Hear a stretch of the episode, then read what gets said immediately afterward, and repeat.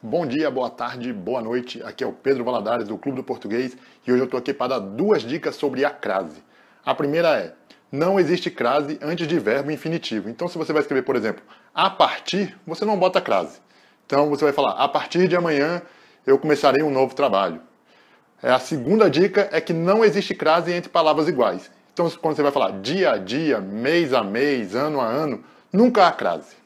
É isso, pessoal. Espero que vocês tenham gostado. Espero que a dica seja útil. Se vocês gostaram, por favor, se inscrevam aqui no canal, me deixem um joinha aqui e acessem lá o clubedoportuguês.com.br para mais dicas. Um grande abraço e até a próxima.